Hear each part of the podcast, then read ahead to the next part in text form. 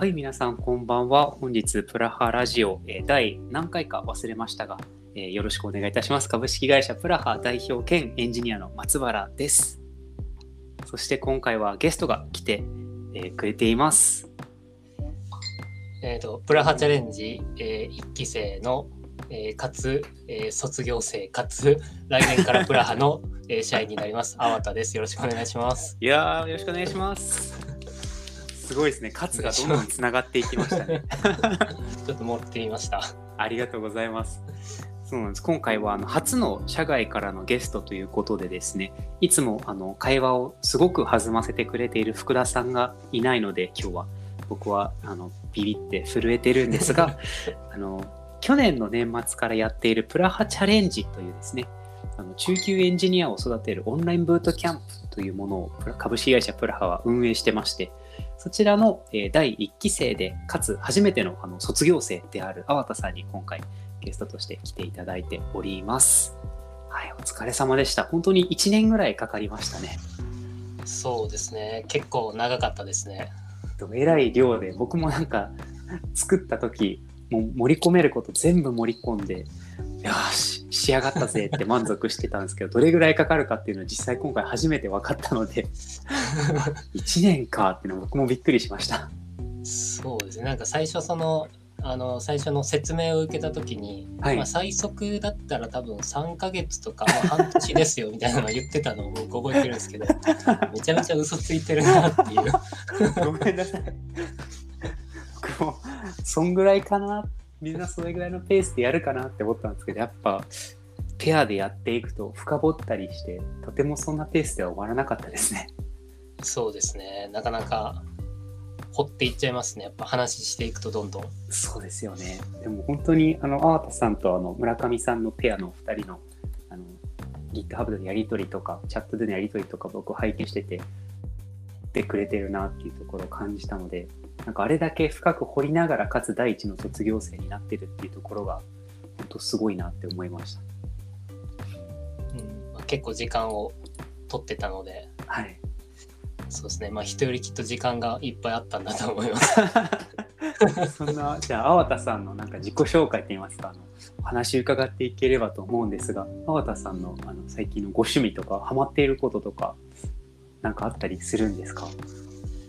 そうですねまあ趣味は結構、まあ、昔からそうなんですけどなんか多くて多趣味なんですけどはいはい。まあ、あの一般的な方から行くと、まあ、車とか バイクとか、はいで古着屋巡ったりも好きですしおおおしゃれな。結構なんかうんうんちょっとこう陽キャ寄りな趣味もあったりするんですけど ちょっとこの陰キャ寄りなのでいくと、まあ、漫画とかアニアニメとかゲームも好きで、うんまあ、あとはあれですね僕結構アイドルオタクでアイドルにおお熱なんですけど、はい。まあ、最近ちょっとずつまあ落ち着いてきてるんですけどやっぱ車とアイドルが一番今までの趣味の中だとまあお金を使ってますね。どっちもお金かかりそうな趣味ですね 両方とも。そうですねなんか積み上げていく系がアイドルで、まあ、一気にドカーンっていうのが車ですね。一番応援してるアイドルはどのアイドルなんですか？そうですね。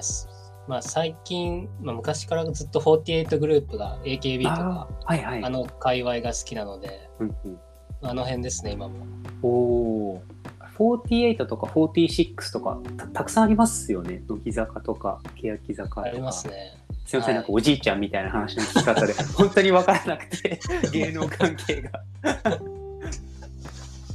そうですか。じゃあ握手握手会とかああいうのにも行かれて。そうですね行ってましたね友達とみんなで。おお。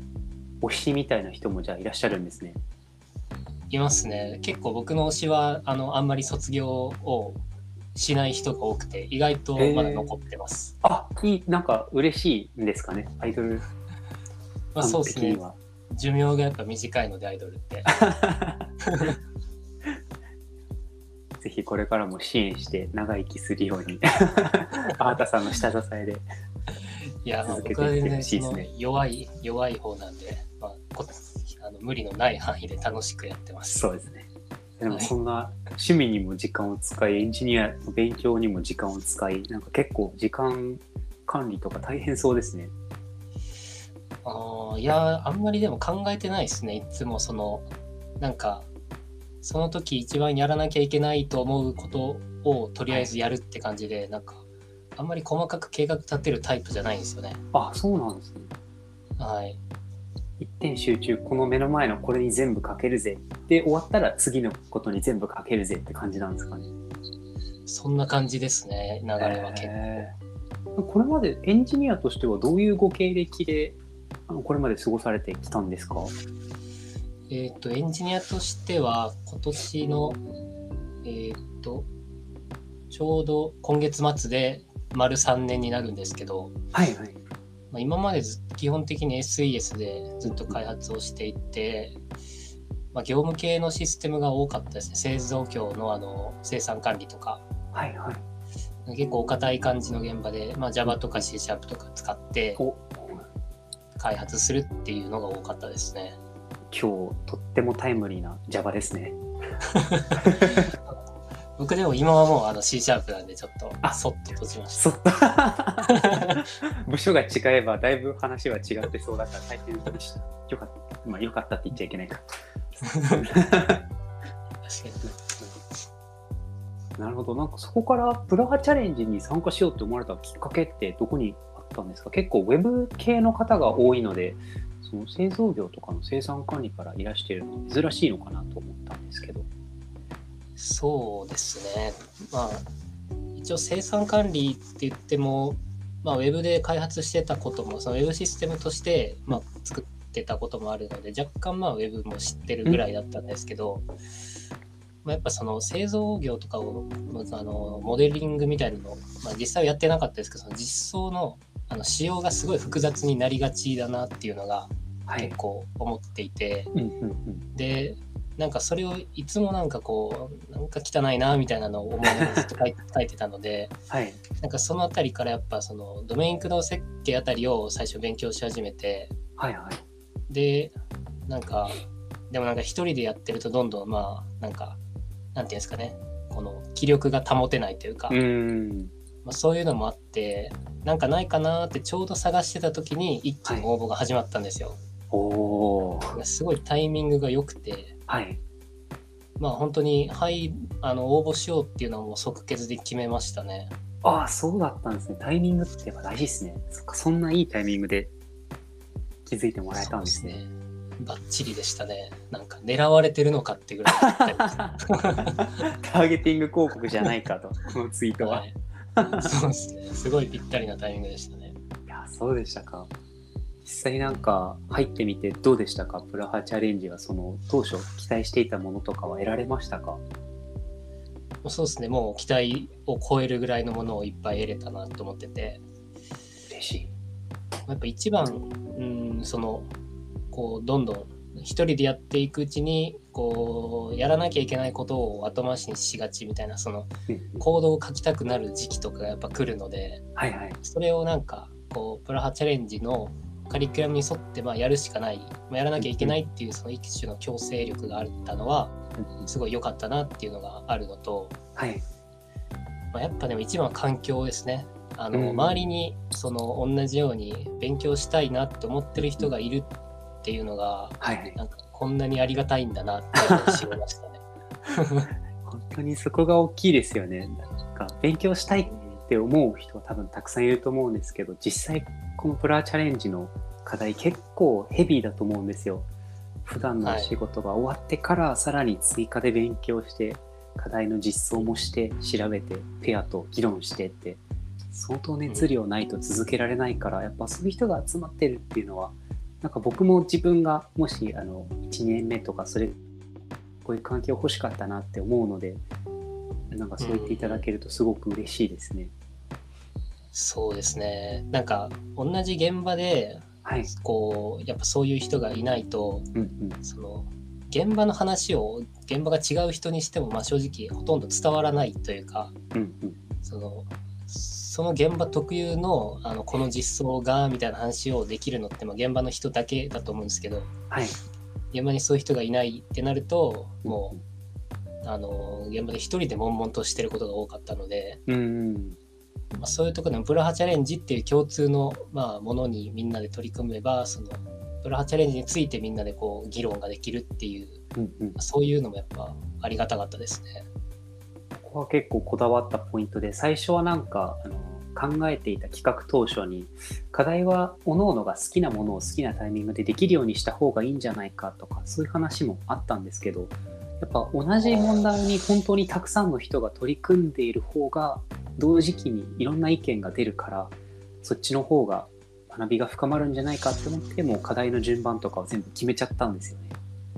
なるほどなるほど。あそれよか僕はすごい良かったですねそれは。あよかったよかった。各々がやっぱり自分の頭で精一杯こう振り絞って考えたことを他の人がなんか全く違う回答が出てきた時多分一番なんか議論が白熱して、さらに深い学びが得られるだろうなと思ったので、いやあえて結構議論が割れそうな課題とかはたくさん用意してましたね。確かに。なんかふわっとした課題とかところどころありましたもんね。そうですね。多分意見が割れると思いますがみたいな課題結構いっぱい作った気がします。そうですね。まあでも僕は結構そういうそのいやこうじゃないですかみたいな話をするのが好きなんで、うんうん、まあ、全然良かったんですけど、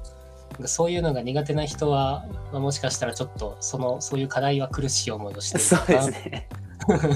確かにそうかもしれない。うん、結構議論が好きな人とかには向いてると思うんですけどね。そうですね。実際プラハチャレンジ参加されてた時青田さんっていうのはどんな生活を送られてたんですか？一日の勉強時間とか、なんかどういうふうに調べて課題を解いていったのかとか。はい。そうですね。えっ、と、まあ、さっきちょっとちらっと言ったんですけど、うんうんあの、あんまり、あまり計画を立てるタイプじゃない、その普段の過ごし方をっていうのもあって、うん。基本的にまあ、気分次第みたいなところはあったんですけど、はい。まあ、仕事が終わった後に、まあ、ご飯食べてお風呂入ったりして、で、大体平日だと、まあ、9時前とかですかね、ぐらいから、うんあの、僕のホームポジションがパソコンの前なので、そこで、まあなんか、あの、ちょっと別のプライベートな調べ事したりとかもやりながら、ずっと寝るまで、なんか、こう、だらーっと勉強するみたいな感じが平日は多くて、はいはい。で休日は、まあ、極力その集中してやる時間を取ろうっていうことで、うんうん。まあ、大体昼前ぐらいまでずっと寝てるのではいはい。昼起きて 夜型なんですね。そうですね。夜にちょっと集中して、まあ、23時間やったりとか。はいはい。結構まあ僕的にはかなり時間を取ってたかなって思いますね。だらーって勉強してるっていうワードがなんかもうちゃんと勉強がなんか習慣化されてる方の発言ですよね。だらーっと勉強できるってすごいなと思いますね。自然となんか自分の調べ物しながらもあそういえばこれどうなってるんだろうとかを調べてたってイメージですかね。そうですねなんか調べてあーちょっとこうまとまったなと思ったらはい。なんか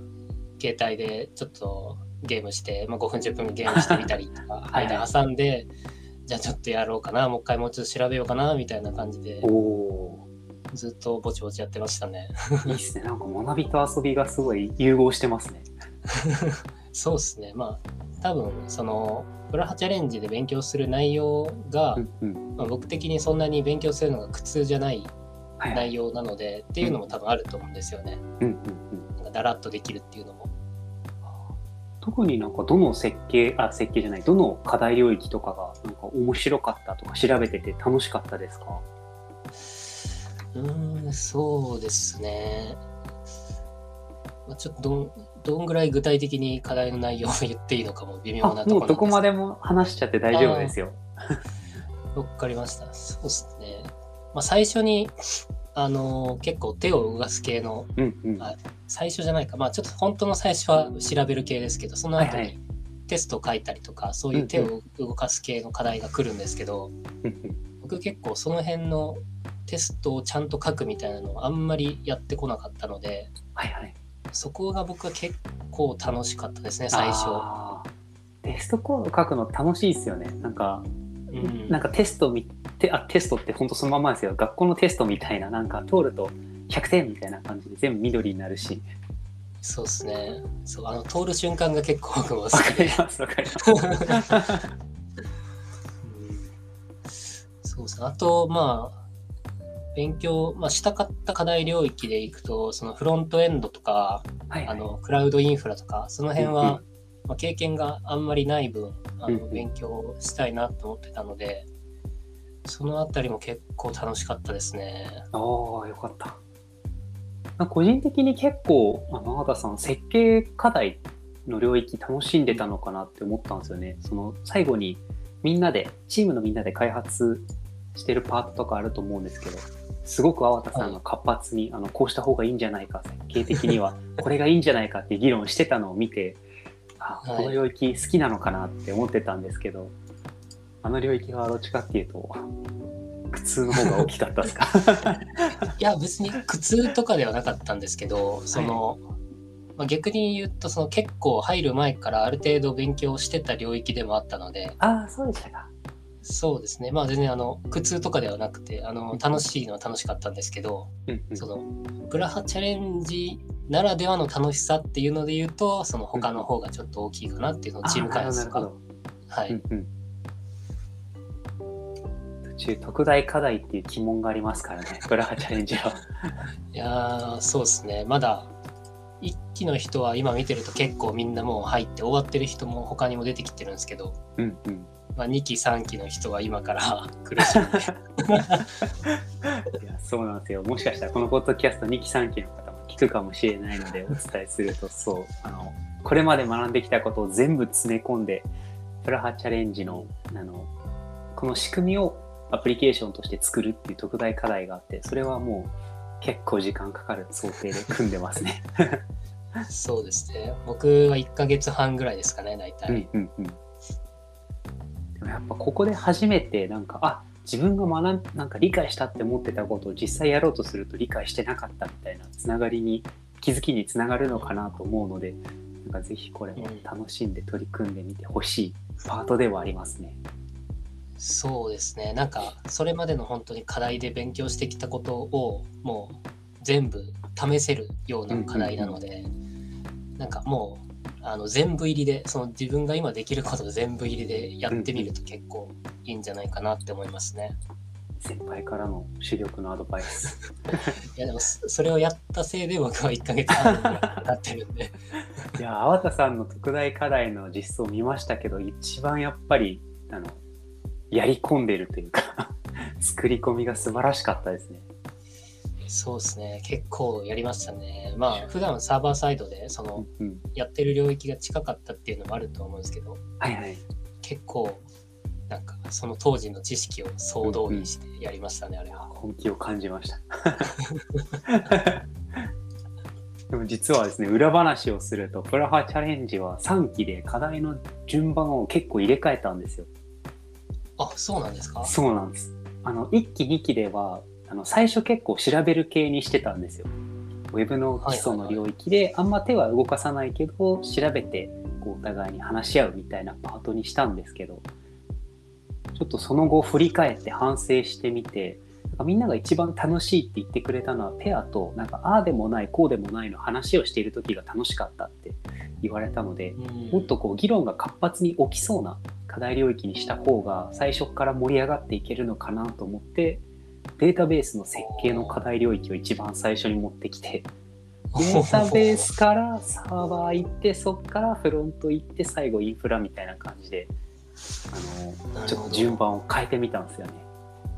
あー。確かにそうですね。議論はデータベースのとこはめっちゃ話しましたねみんなで。一番出ますよねきっと。出ますね。なんかなんか正解別に1個じゃないと思うので、うんうん。結構この課題とかって、うんうん。うん、いろいろ話しましたね。徐々に記憶が抜けていってますけど。そうですよね。データベース設計って結構アプリケーションの使用次第だったり、こういう使われ方をするんだったら、こういう設計にした方がいいとか、あるいはこういうことに関心事のあるアプリケーションだったら、モデリングでここまでの要素を含めた方がいいとか、結構、これならこれみたいな形で考えが膨らんでいくから、そ正解出しづらいですよね。そうですね。だからけその逆にそこの前提っていうんですかね、そのか、うんうん仮説、はいもしこうならっていうのを結構みんないろんなものを出してきてくれたりしたので、あそういうふうに考えれるなっていう、なんかそこは勉強になりましたね、結構。ああ、よかったです。あすごい。本当に意図通りというか、意図をさらに上回る感じで深掘ってもらえたので、本当に見てて嬉しかったですね。まあ、ペアの、まあ、お二人が協力してくれたんで、感じですかね。いや、よかったよかった。なんか、プラーチャレンジで、その、課題領域以外でも得られたなんか副作用というか、副産物というか、はいなんか意図してなかったこととかありましたか？そうですね。うん意図してなかったか。まあいまあ、全然違うところで言うと、まあ、僕のコミュ力がちょっと上がったみたいなところですかね。おお。まあその理由っていうのも、まあ、結構プラハチャレンジって他の人とまあ喋る機会がまあ多いんですよね。そうですね。うんなんか自分の考えを説明する、まあ、メンターセッションとか、まあ、ペアのミーティングとかそういうところで自分の考えを話さないといけなくて、うんうん。それでこう今まで僕本当にあんまりそういう説明が得意じゃないし人と話すのも結構苦手だったんですけどへえはい。やっぱプラーチャレンジでもうやるしかない状態になってで最初結構大変だったんですけどなんか徐々に慣れてきて。おお最近はもうなんかあのプラーチャレンジあれなんですねその課題以外にも臨読会とかゲーム大会とかもやってはいはい開催されてて、なんかそういうのにも気兼ねなく参加できるぐらいにお。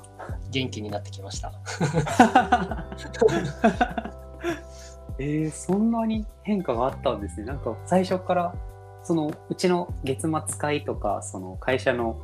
なんか飲み会とかにもちょこちょこ来ていただいていたからそういうのは好きな方なのかなって勝手に思い込んでました。あーいやなんかそう好きなんですけどその嫌いじゃないんですけどなんかこうあうまく話せなかったなみたいな思っちゃうタイプなんですよね。反省会が夜寝る前に始まるやつですね。そうなんですよ一人反省会やっちゃうタイプなんで、はいはい。それをまあ今もやるのはやるんですけどあああれ言わなきゃよかったとかは はいはい。まあでもメンタルが結構、まあ、強くはなった気がしますね堂々と話せるようにみたいなうんうん。会話って慣れなんですね、本当に。離れというか、パターンに慣れていくというか。そうですね慣れはでかい気がしますねうん。毎週こんなに高い頻度で誰かに自分の考えを伝えたり、相手の考えを引き出したり、それをすり合わせることってあんまないかもしれないですね。そうですねまあ仕事で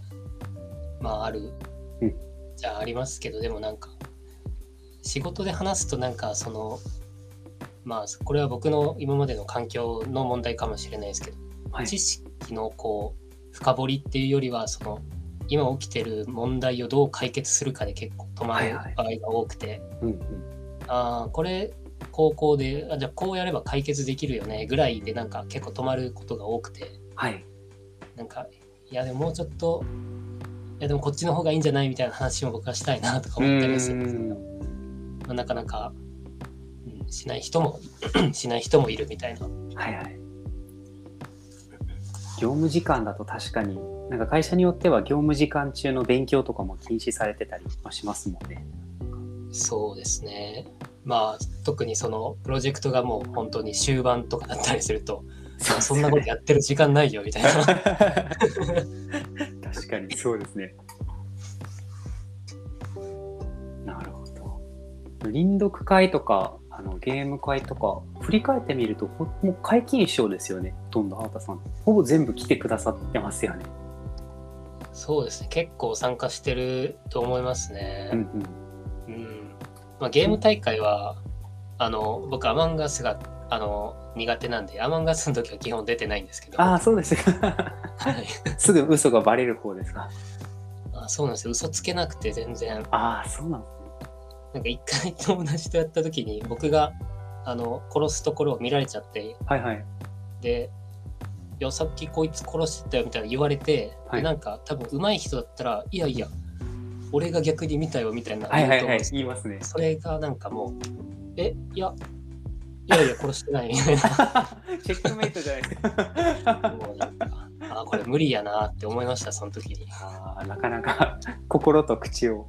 分離するのが難しいタイプなんですね。そうですね。できないです多分うちの社内でもアモンガスやったんですけどめちゃめちゃそういうの下手な人がいて。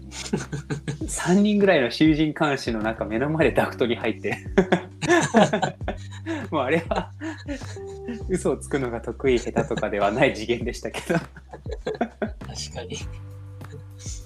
一回面白かったなと思ったのが妻と一緒にあの会社のメンバーとアモンガスやって。で、はい。僕妻はあの嘘をつけないタイプだって思ってたんですよ。だから絶対表情に出るから俺はもう何年も見てるし絶対わかると思って見事に妻がインポスターだったのに何も分からず殺されて人って思ったより相手のこと分かんないんだなってその時しみじみと思いました。いやー奥さんが思ったよりうまかったのかもしれないですね。うまかったですね。気をつけなきゃって思いました。そうですね。ちょっと普段から気をつけてもらって。そうですね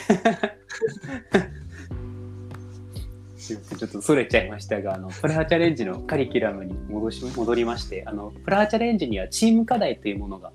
あのありますと。で実際のスタートアップの CTO の方とプラハチャレンジのチーム6人ぐらいで一緒に疑似的なアジャイル開発をやって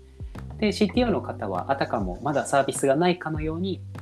まあ、こんなことができたらいいんだよねみたいなふわっとした要望を伝えてくるのでそれをチームが聞き出して実装してすり合わせながらプロダクトを作っていくという、まあ、あの見せ場といいますか最後のあの課題があるんですけどそちらが結構僕の中では一番面白いんじゃないかなとも思っていてここをなんかややってみて青田さんのご感想とか聞かせいただけないでしょうか？そうですね。まあ、うまくできたとこと、まあ、難しかったとこみたいな感じでちょっと最初話そうかなと思うんですけどはい、うまくいったなって思うのはその実際の開発が始まる前の準備を結構、まあ、入念にできたかなと思っててはい、あの、まあ、今回そのデプロイはしないっていう前提だったのでうんあの CICD の CD のを作ってないんですけどはい、GitHub にプッシュしてプルリク立てたらもう自動でテストが動くような CI とかをちゃんと最初に整備してうんうんうんっていうのをちゃんとできた。であのプロジェクトのあのディレクトリの構成とかもみんなで最初に話し合って、うんうん。うんまあ、こういう風にやりましょうみたいな結構準備がちゃんとできたのはすごいなんかこう勉強そのプラハチャレンジで学んだことが生きたなと思思って。はい、でもう一つうまくいったのは、まあ、タスクの管理ですかね。うん。その今回、えー、と何人だったかな。5人か。5人でチーム開発をやったんですけど、はい、まあ、みんなその本業があるのでやっぱなかなか連絡を取り合う頻度とかが少ない中、うんうん。あの GitHub 上のイシューとかプロジェクトを使ってなんか誰が何をやってるっていうのを管理するのはすごいうまくできたかなって思いましたね。いや素晴らしいですね。まずプロジェクト始まったタイミングで誰でも、まあ、デプロイまではいかずとも正しくマージできるところまでやるってなんかいろんなアジャイル系の書籍で書かれているベストプラクティスをこのなんかチーム課題でいきなりできてるっていうのは素晴らしいですね。そうですね。まあ、おかげで、もう、うん、おかげ、そのせいでって言った方が正しいのか、ちょっと後半詰め、詰め込まなきゃいけない事態にはなっちゃったんですけど、と基盤を整えるのに時間が 結構使われちゃった。やりすぎたかなっていうのはあるんですけど、難しかった。まあ難しかったうんうん、そうです。そうですね。あ今ちょっと話にも上がったんですけど、そのスケジュールの管理がやっぱうまくできなかったなって思ってて、うんうんまあ、その、まあ、チームの中にちょっとそういう雰囲気が、あの、これはまああくまでプラハチャレンジの課題だから、まあ、終わらなくても別にそれでいいんじゃないみたいな雰囲気がちょっと最初あったんですよね。はいはい。なので結構なんか、ここまでにこれができないとやばいよねみたいな話を全然してなくて、うんうんなので結構まあその準備とか入念にやってよっしゃやろうぜって言った時にはいやでも結構時間なくないよやばいよみたいなのになってたんですよね。はいはいなのでそこはもうちょっとなんかうんそうですね。こう期限っていうんですかね。ここまでにこれぐらいをやっときたいねっていう目安ぐらいは作っといた方が良かったなっていうのを今一個反省点がありますね。ああでもそれに関しては僕もちょっと申し訳なかったですね。運営側もその学びを優先するべきなのかちゃんとその QCD のなんて言うんでしょう D の部分をちゃんと意識すべきなのかっていうところの前提を事前にお伝えしておけばよかったのかなとも思うのでまあそれはちょっと、はいはいすいません次回以降に生かしていこうと思います。そうですねそれがあると多分チームはやりやすいかもしれないですね。うんそうですねありがとうございます。で、まあ、他に、まあ、あと2つあって、はい、えっ、と、1個は、その、僕らのチームと、えっ、と、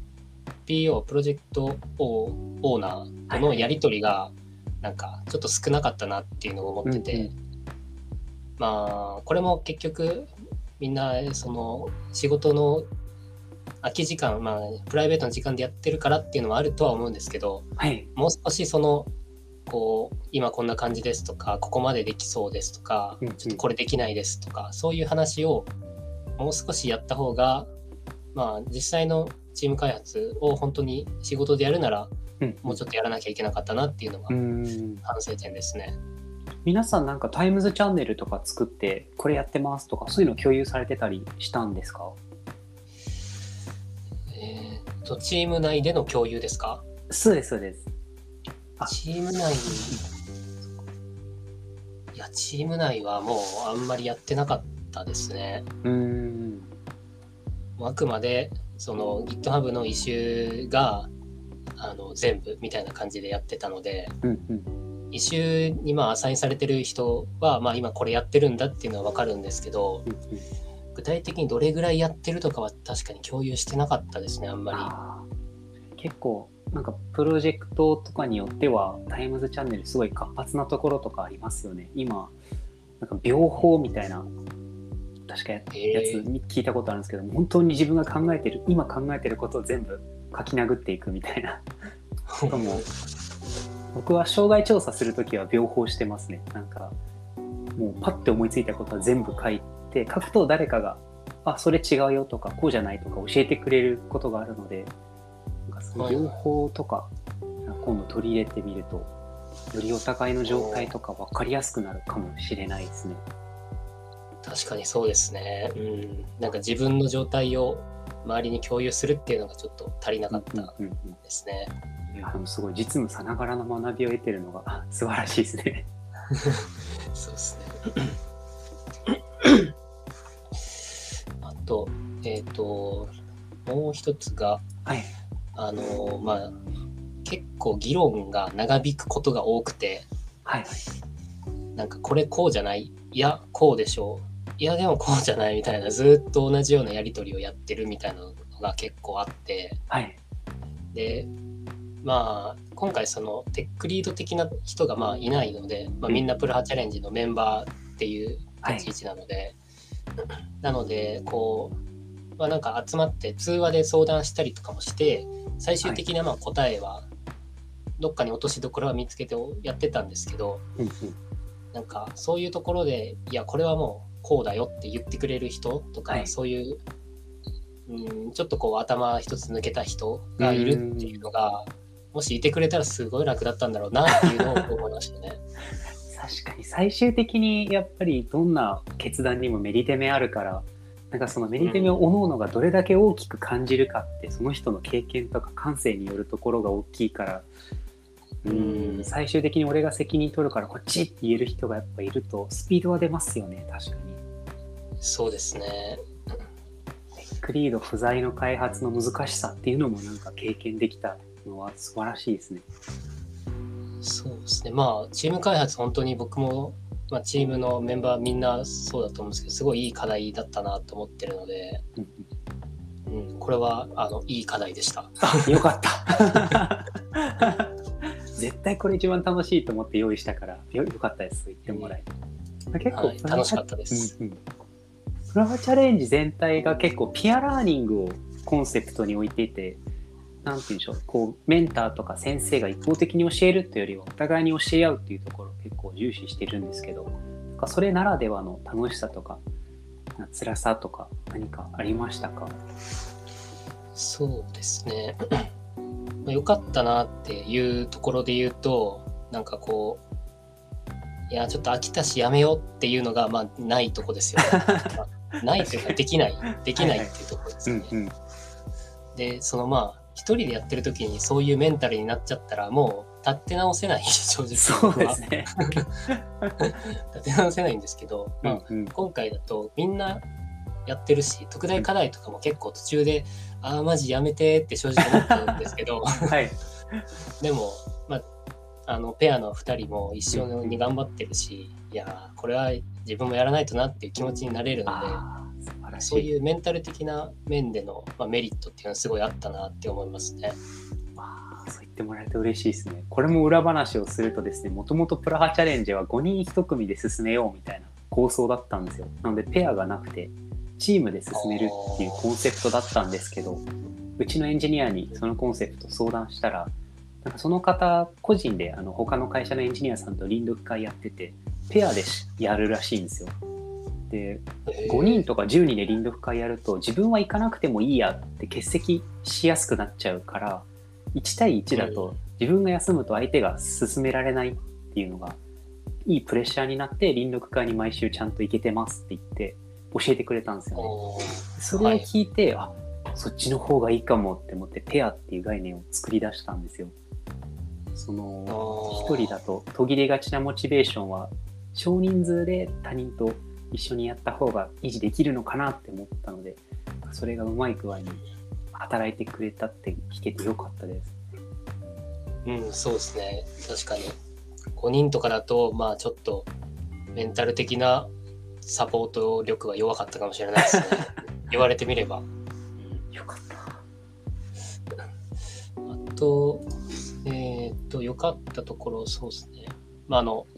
自分で、なんていうんですかね、その教えてもらうっていうのは基本的にはないので、自分で調べるってなると、なんかこう、調べる内容が偏りががちっていうほどではないですけど、やっぱうん偏っちゃうことがあると思うんですけど、そういう時にこう、ペアとかチームの人から、あ、なんか自分こういうこと調べたんですけど、こうでしたよみたいなのを知れる、教えてもらえるっていうのが、すごいいいなって思いますね。みんな本当に知識を構成だからなんか調べて教えてくれますもんね。そうなんですよね。でなんか全然違う、あ、そんなこと調べたんですか？みたいな。集合値がやっぱ楽しいですよね。そうですね。うん。みんな意外と視点は違うんだなっていう。うんペアの学び以外にもプロハチャレンジにあのメンターセッションっていうものがあってこうチームのみんなで解決しなかった問題をこうメンターに相談するっていう会があったと思うんですけど、まあ、それに関してもなんか感想とか、こういうところ良かったこうしてもらえたらもっと良かったとかありますか？はい。はい、まあ、ずっと松 いや、まあ、ずっと松原さんに僕らはメンターセッションやってもらって、はいまあ、僕はすごい楽しい、うん、まあ、学びになる時間でもあったし、楽しい時間でもあったなっていうのが、まあ、率直な感想で、ありがとうございます。結構そのメンターセッションにする質問って、うん。まあ、正直なんかめんどくさい質問聞いてるなみたいなこともあったので しかもそのメンターセッションに行くまでにまずペアで軽く話して今度チームで軽く話してうんうん、いやでもそれでもやっぱ聞きましょうってなったやつを基本聞いてるのではい、なんか、まあ、人によって答えが違うような質問とかうんうん。明確に回答のないような質問とかもあったと思うんですけど、うんまあなんかそういう質問をしてもなんかこうあのまあ僕はこういう経験があってこういうことなのでこうですよっていうのを、まあ、知見として教えてもらえもらえたりもするので、すごいなんか、うん、こう知識の幅が広がるメンターセッションだったなと思いますね。あありがとうございます。メンターセッションの質問を起表していただいてからあの24時間後にメンターセッションで答えるっていう仕組みにしてるんですけどもその24時間の間も必死に調べ 調べてます 間違ったこと言わないようにまあ確かに。でもなんか最初のあのメンターセッションのそのまあまだみんなが慣れてない頃って結構、あの松原さんの話を聞いてああなるほどなるほどそうなんですね。ありがとうございます。みたいなうんうん。こう終わり方が多かったと思うんですけどうん結構まあもう僕らも1年丸1年ぐらいずっとやってて、いやでもなんかこうじゃないですかねみたいなその、はいはい。ディスカッション的なことを。メンターセッションでやる機会が最近ちょっと増えたような気がしていて確かに。なのでなんかそこもなんかこうなんて言うんでしょうねこうただ教えてもらうだけじゃないっていうのが。いいところなのかなって思いますね。いや本当に僕メンターセッションでこうじゃないですかって言われてなんか僕もやっぱりそういう時ハッてなったりああ確かにってすごい教わって逆にすごい刺激をいただくこともすごい増えてるからなんか僕にとってもメンターセッションは本当に楽しい時間ですね。あそうなんですねなんか結構僕らはこれなんか松原さん大丈夫なんだろうなみたいな 話をしたりもしてたんでまあ楽しいからめちゃめちゃ楽いしいですよ。一番なんか学びが多いと思います。僕自身にとっても人にちゃんと話す説明するために調べるとか裏を取るとかそういうのはすごく僕にとっても勉強になるからめちゃめちゃ楽しいです。うんそうですねなんかそのさっきのあのペアのペアラーニングとかのところにちょっと戻るんですけどはいはい。あのペアの人に話す時も結構今松原さんが言ってたようなこう前準備がまあ必要になってきてうんうん僕結構そこがまあ難し難しいなって思ったところでもあるんですよね。うんうんえーいやこれは違うんですよって言うとなんか相手からしたらなんか相手は何らかの意図がというか考えがあってそうだって言ってるのになんかそれを全否定するみたいに受け取られうん。たりすると、なんかこう話し合い議論をしたいのになんか喧嘩みたいになっていったうりん。するっていうのもあるのでなんかこうあんまりこう穏やかに波風立てずに話すみたいなのとかも結構気をつけてやりましたね僕は難しかったですね。コミュニケーション能力爆上がってますね。ね本来の優しさもあるでしょうね。やっぱり優しい人ほどコミュニケーションでいろいろ考えると思いますし。うん確かに素晴らしいです。なんか適性がすごくあの高かったなと思います。このピアラーニングというものに対して、粟田さんの性格とか、その辺がすごくマッチしてたなって思いますね。あーでも全然やったことなくて正直はい。なんか初めてこういう人となんか長い間同じことを勉強してこうお互いに教え合うみたいなはい。初めてだったのであなんか適性あったんだって感じですね。めちゃめちゃありましたよ。集団作業、集団行動かなんて言うんだろう。集団で何かチームでやるっていうのにすごく向いてそうだなって思いましたね。あそうなんですかね。なんかけ、うん、いやなんかこれ、うん、結構僕チーム開発とかもいやこれちょっといいっすなんかめんどくさいやつぐらい言ってね 俺みたいなのちょっと思ってたりなんではいはい。こだわり加減がやっぱ難しいですね。うんうん。エンジニア、なんでしょうね、エンジニアって結構理論的に話すことを好む方が多い職種だとは思うので、うん他の職種と比較してそういう話をする比重は結構高くても良さそうな気はしますけどね。あんまりなんか。議論して怒る人ってめったにエンジニアではいないと思うから、うん、ガンガンやってって、まあ明日ローンチだったらやばいかもしれないですけど、そうですね。ちょっとタイミングを見計らって。そうですね、タイミングを見計らってやる分には良いんじゃないかなと思いますが、めちゃめちゃお時間いただいちゃってるから、ちょっと巻かなければいけなく、申し訳ないんですが、ここまでのプラハチャレンジを一言で、あの単語一つで表すとしたら、何になりますか？へえ、単語か。難しいな。無茶ぶりですけど。単語ですよね。単語で表すなら、まあ、僕にとってですけど、はい。単語か。漢字一文字でいいですか？あ漢字一文字でもいいです。大丈夫です。あの、楽しいの楽しいですね。楽。楽って意味じゃなくて楽しいって読んでほしいんですけど、はい。まあなんか、そう、成長とかそういうのにしようかなと思ったんですけど、うんうん。なんか、っていうよりも結構僕は楽しく、こう、一年過ごせた感じがするので、はい。楽しいにしました。わあ嬉しいですねなんか知ることが楽しい人たちの集まりってなんか心地いいですからねそうですね。うん、すごい居心地よかったですね。ああよかったですそんな粟田さんが満を持してといいますか、来年からあの 弊社株式会社プラハにあのエンジニアとして加わっていただけるっていうことで、僕はもう小躍りして喜んでたんですけど、なんか何故そのプラハを転職先として選んでいただけたんでしょうか？はい。えっ、と、まあ、一番、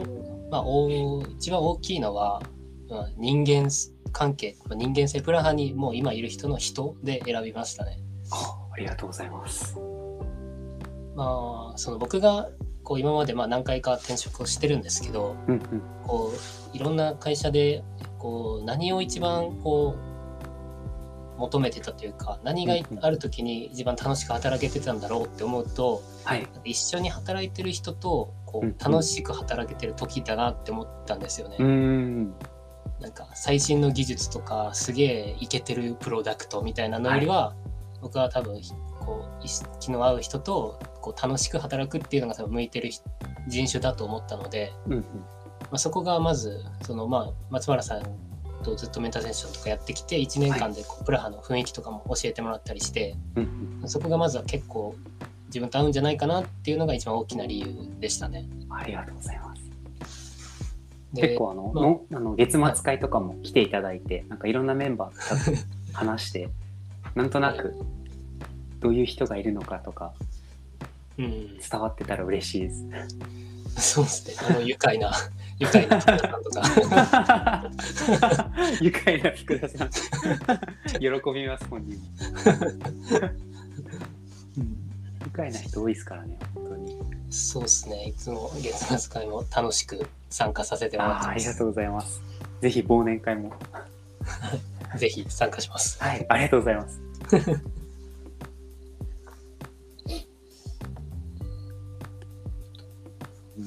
粟田さんの今後について最後、はいあの意気込みみたいなのをいただければと思うのですが、なんか今後エンジニアとしてこういう風になっていきたいなって思う姿とかあったりしますでしょうか？はい。えっと、まあざっくり言うと、まあ、自分がその一緒に働く人をあの大事に選びたいっていう思考なので、自分もそのこの人と一緒に働きたいって思ってもらえるようななんかこう楽し一緒に働いて楽しそうなエンジニアになりたいなっていうのは、まあ、漠然と思っていてはい。で、まあ、結構そのなんか技術的なちょっと寄った話をすると最近あのリアクティブアーキテクチャを勉強し始めて、なんかそういうめちゃめちゃ規模のでかいサービスとかをうんうん。いつかそのもういやもうリアクティブアーキテクチャとかそういうのを入れなきゃもう持ちませんみたいな規模のサービスとかもいつか作ってみたいなってちょっと思ったりもして。まだこの分野の第一人者とかは日本にいないっていうかそのそんなに目立った存在とかもしかしたらいなければ粟田さんは第一号になれるかもしれないですね。TDD の松岡さん加藤潤さんとかなんかテストの T バラさんみたいな存在に。いやーリアクティブアーキテクチャもなんかもうずっと僕加藤潤さんの記事ばっかり読んでるんで。はいあ取られてるもう多分第一人者です。は さすがっすね加藤潤さんいありがとうございます。そんな今回は粟田さんにポッドキャスト初の社外ゲストとして来ていただきましたが、来年からはもうあの社内メンバーとしてポッドキャストに来ていただけるかもしれませんので、皆様あの粟田さんの次回の回をぜひこうご期待くださいませ。そしてもしあごめんなさいどうぞどうぞ。なんかそういうトークのネタがあればぜひ読んでください。あいやみんなのなんか好きなもの紹介とかをポッドキャストでやっていきたいなとか思ったからなんかアイドルとかその服とかバイクとか車とかなんか誰かが熱狂してる姿ってやっぱ面白いんでそういう話うん聞けたら嬉しいなと個人的に思ってたりするのでぜひお金を溶かしたエピソード楽しみにしてます。ちょっと考えておきます。はい、ではでは本日はゲストで粟田さんに来ていただきましたプラハラジオえー第何回か忘れましたが今回も聞いていただいて ありがとうございました。ありがとうございました。はーい